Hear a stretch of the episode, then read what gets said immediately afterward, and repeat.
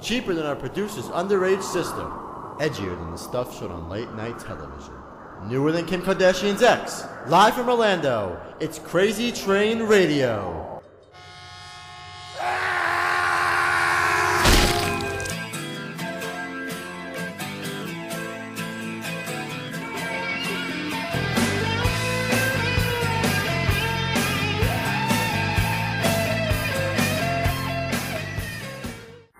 Now being recorded.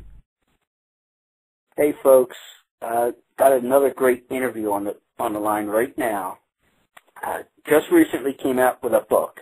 Uh, best way to describe it, title is Animal, about George the Animal Steele.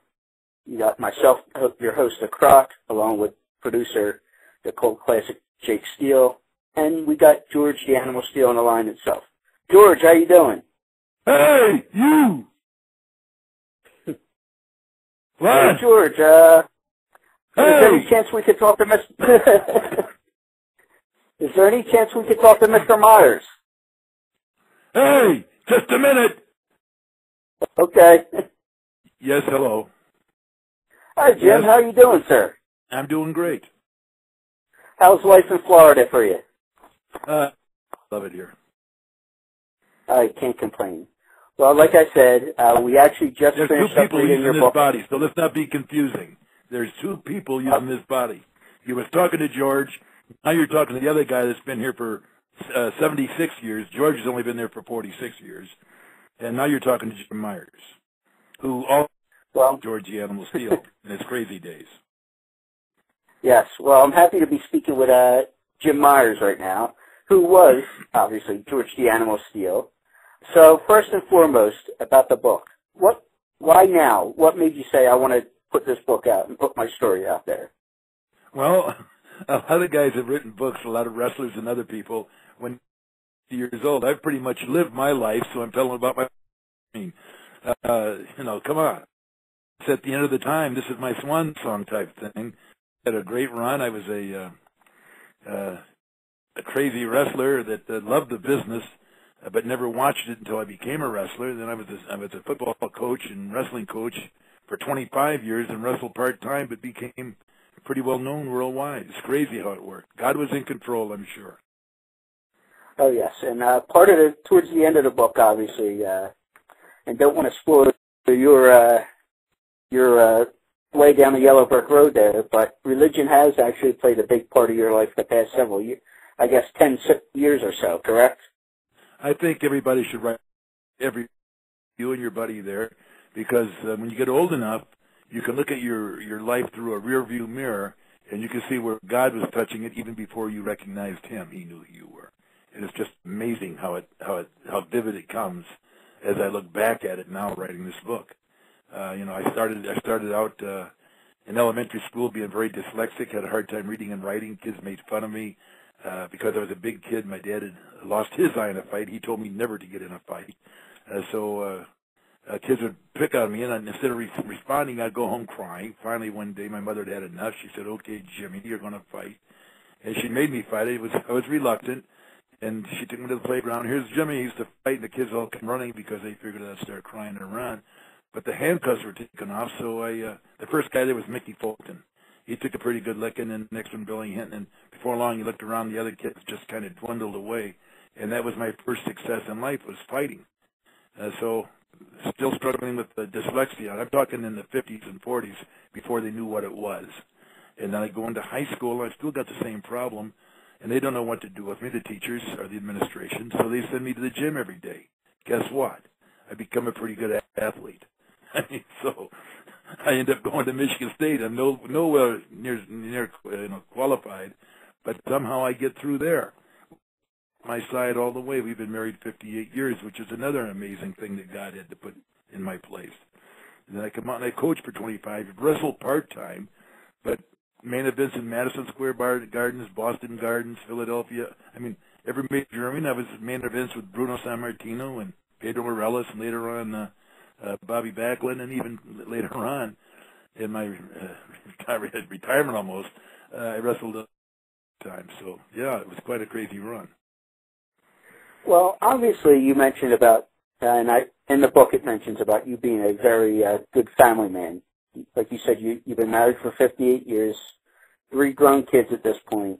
Uh, how was that life on the road during the summer for you with uh, three kids? Well, it wasn't on the road. I, you know, I, I was a school. I only wrestled two and a half months out of the year. I was a part-time wrestler. I left a lot Yeah. of money on the table to go back and teach and coach, which is what I love doing. Uh, the reason I started wrestling, uh, I never watched it. I was not a fan, and that doesn't mean I didn't learn to love it. But uh, I was looking for a job. I was making four thousand three hundred dollars a year teaching and coaching. I'm a football guy. My knees are pretty well blown out, so that's out of the picture. And I'm looking for a jo- part-time job uh, to uh, help my my teaching income of four thousand three hundred dollars.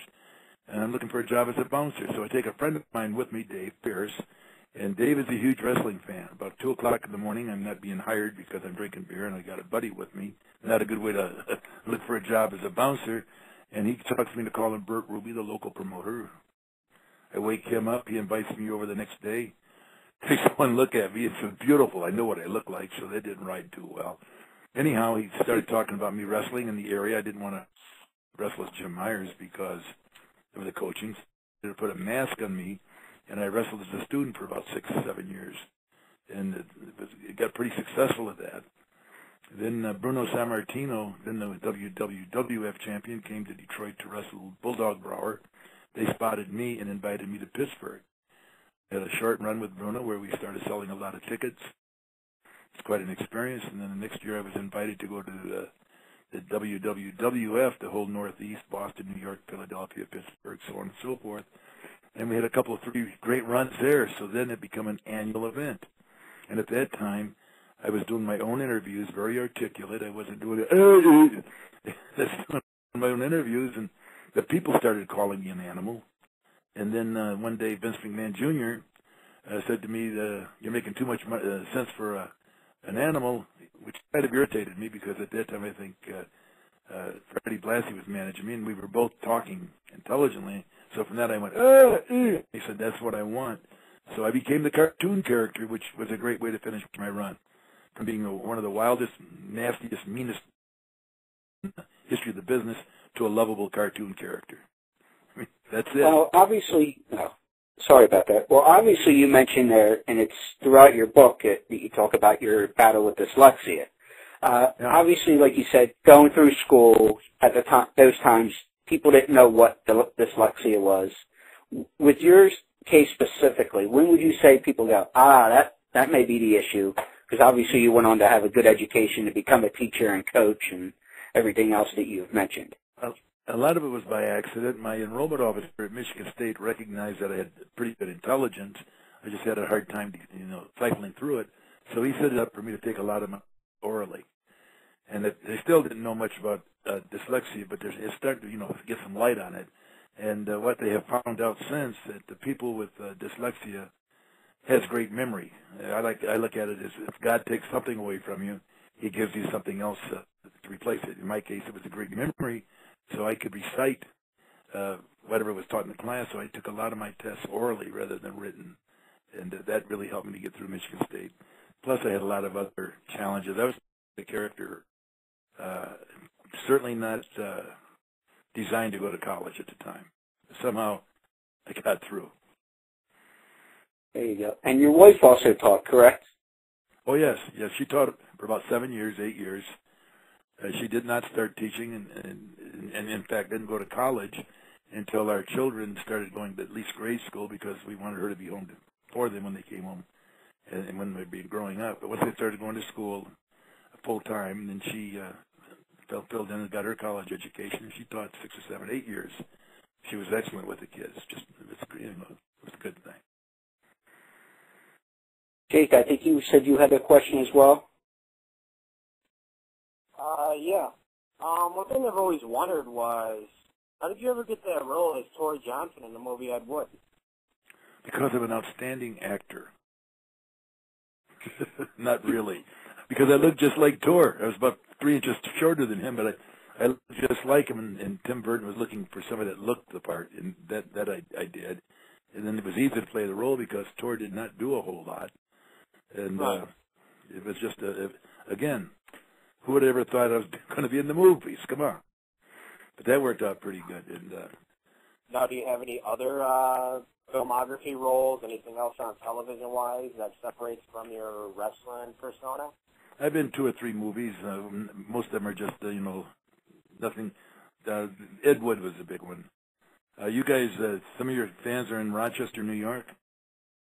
Yes, Um, sir. pretty much. Huh? Rochester, the old war memorial. Boy, if that if that building could talk, I, I'll tell you, it would be scary. But I'm going to be there, and we'll be in Rochester, New York, uh, at 7 p.m. on the 27th of July with, with a book signing at Barnes and Noble. So that'll be fun. I'll get to see some of the see some of my friends from the past that rocked and rolled in the uh, in the uh, old arena. Well, I'll make sure I'll stop by and see you.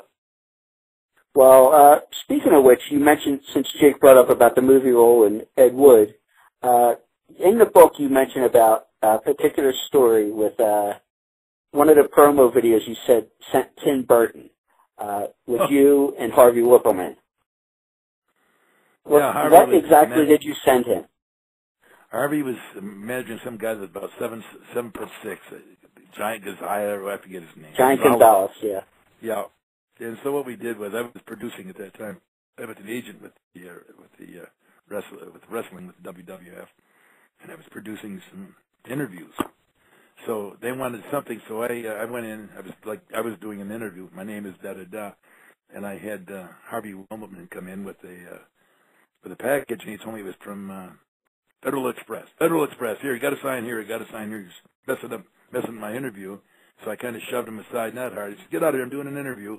And behind me, the giant. And I went, "Hey, Tim, you take over here. Tim Burton, you take over here." I sent that to him. It's, you know, you don't send that kind of stuff to Hollywood, but I did and got the job. But yeah, when you were talking about that whole movie experience, it when you think the one line that really stood out was where you when you're wrapping it all up and says, "Who can go live the Hollywood lifestyle for a few months, then go back to my regular uh, regular old life, you know, back to my wife, going to movies, and yes, I still have to pay for the popcorn and soda pop." Right. Yeah, but uh, let's get back into the wrestling a little bit if we can, George, or Jim. Sure. Uh, you you uh, were mentioned earlier uh, as we were talking about Bruno. Uh, yeah. what was what did that mean to you about a Bruno? Uh, somebody so huge in the industry tapping you on the shoulder, said, "Come on, I see something with you." And now, all these years later, Bruno finally accepting the Hall of Fame invi- invitation. Well, I just uh, I, I felt very blessed that I had had the runs that I had with Bruno Sammartino. You know, we went all through the Northeast for probably seven or eight years every summer. I mean, it was my summer vacation. Just about about every third summer, I wouldn't go out there. But it was a great run, and Bruno, I think, was a great champion. And if, if he opted to not be in the, the Professional Wrestling Hall of Fame or the WWE Hall of Fame, that was his choice. I respect it. When he decided to go in, I respect that. That's his choice. Uh, it's, it's just a, it's just a, a great, great memory from the past. That's all. Un- understandable, because we actually spoke with Bruno uh, probably about three weeks out before he went into the Hall of Fame and talked about a class class man.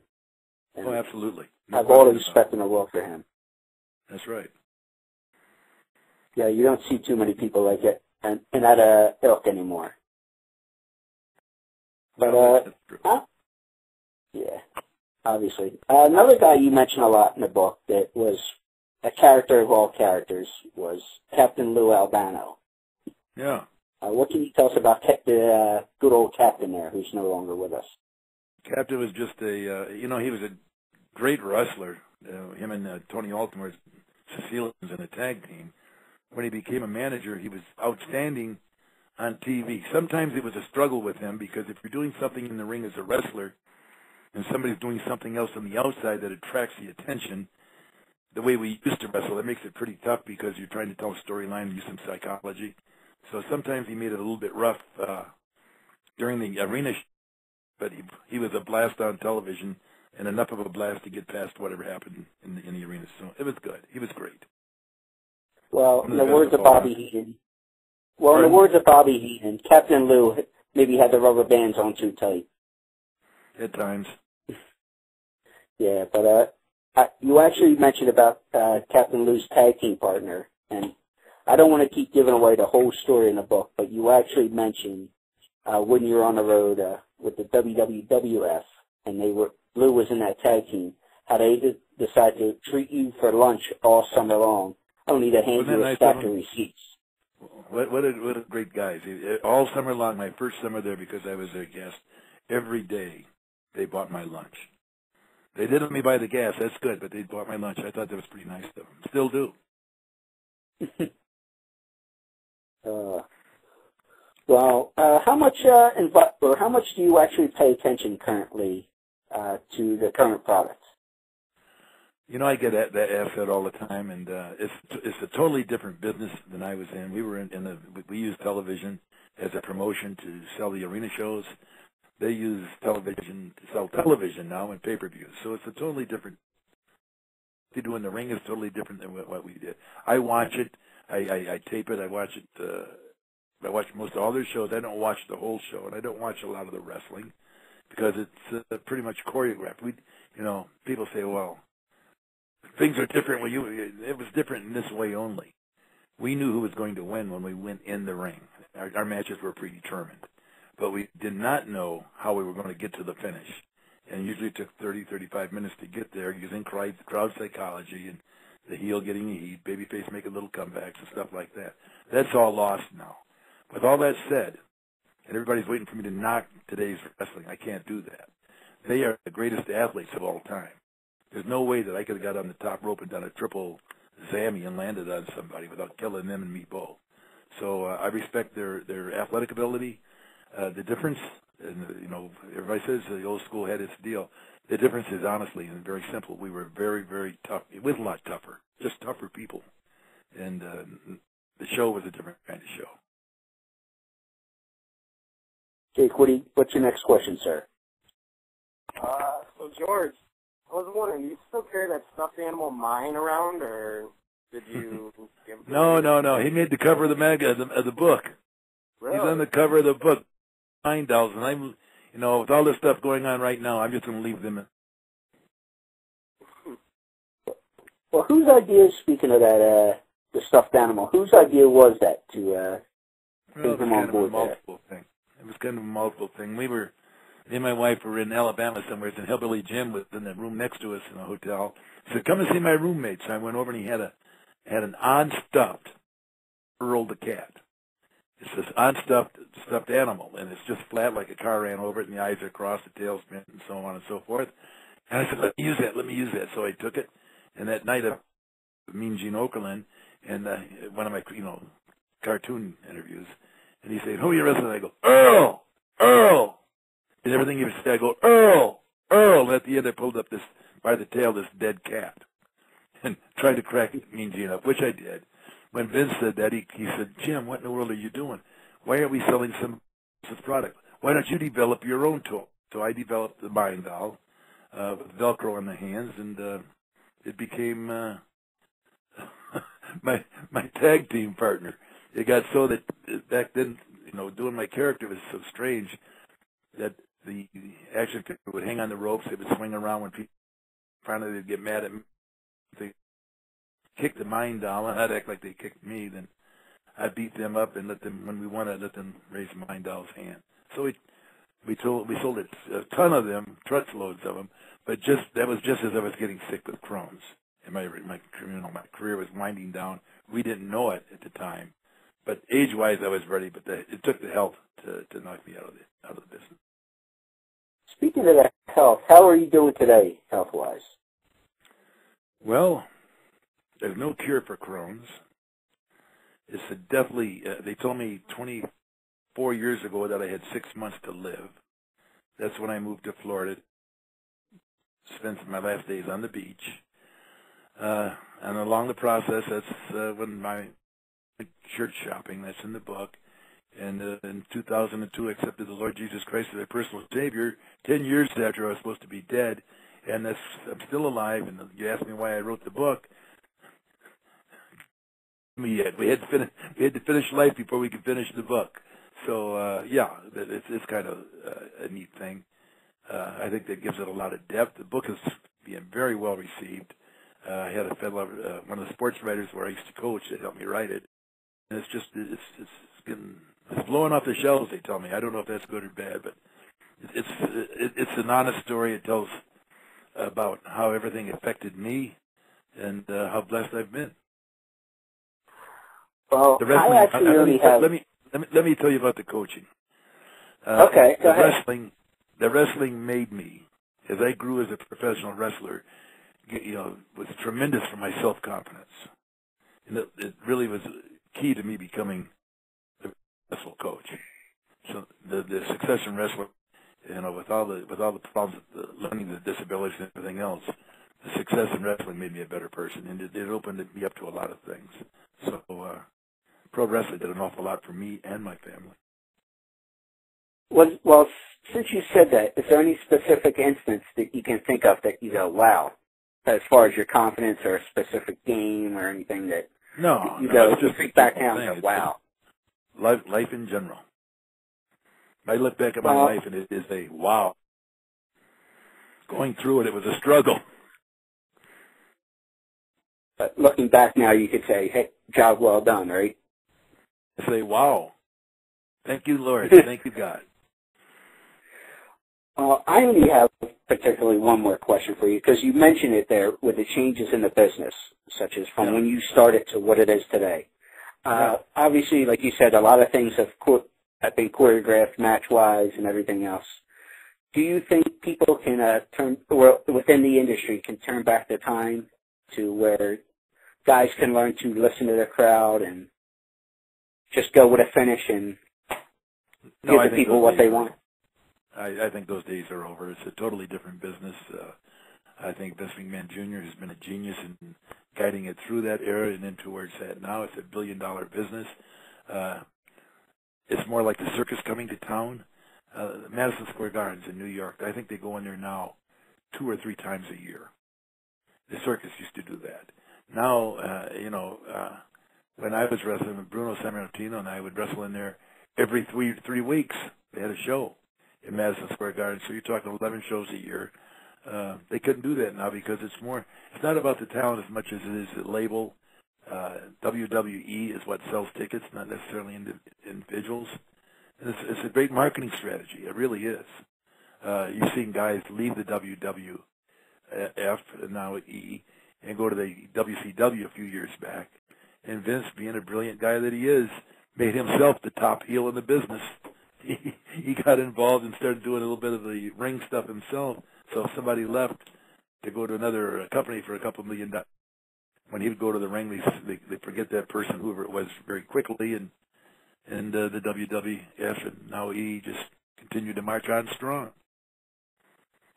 Jake, do you have anything you'd like to ask? Uh, yeah, George, if you were to pick one opponent uh, throughout your whole career, who do you think the best one that you worked well with? Whether it be like Ricky or Randy or even the Shaker Nikolai. Number one would probably be Bruno. Number two would probably be Bobby Backlund. Number three would probably be Randy Savage, and the list goes on and on. I had an opportunity to work with all the top people in the industry over the years. Dr. Bill Miller, go way back when. Uh, a guy by the name you don't even know him, but Leaping Larry Chene is one of the best wrestlers I was ever in the ring with. Crusher Cortez. I mean, it just goes on and on and on and on. But back in the territory days, a lot of these guys were just in the Michigan area when I was breaking in. They were outstanding athletes and wrestlers, but they were also uh, family people. They weren't looking to go on the road. So to name one outstanding, you know what? I, it's, easier to talk about who, who I didn't like to be in the ring with, and that was somebody that didn't know what the heck they were doing. And did you come across a lot of those guys uh, yourself? Not a lot of them. Not a lot of them. Usually it was on the TV performance. And there was one guy in a five-minute match. I threw him over the top rope 17 times. Told him he didn't belong in the ring with me. Hey, and I actually remember. Uh, listen, I was as I was doing my research and reading the book and everything. Uh, I do remember you specifically mentioning during an interview where you uh, where one person in the ring with you would try to put you in a headlock and really try to break your neck. what was that all about? That was when I first broke and then this fella, uh, I was under the mask. I was a student. I'd only been in the business about eight or, and uh, he brought a bunch of bananas, trying to be funny. He'd had a couple of drinks, I think. Slow gin was the problem, and his girlfriend uh, had put these bananas. And when I say a bunch, I'm talking maybe 100 and 120 bananas in a big, large bunch. And He brought it out like I was a monkey, trying to be funny because I had a lot of hair in my body. In the ring, what am I going to do with it? So I give him a banana bath, which made him mad. The ring free head, the whole thing got really screwed up.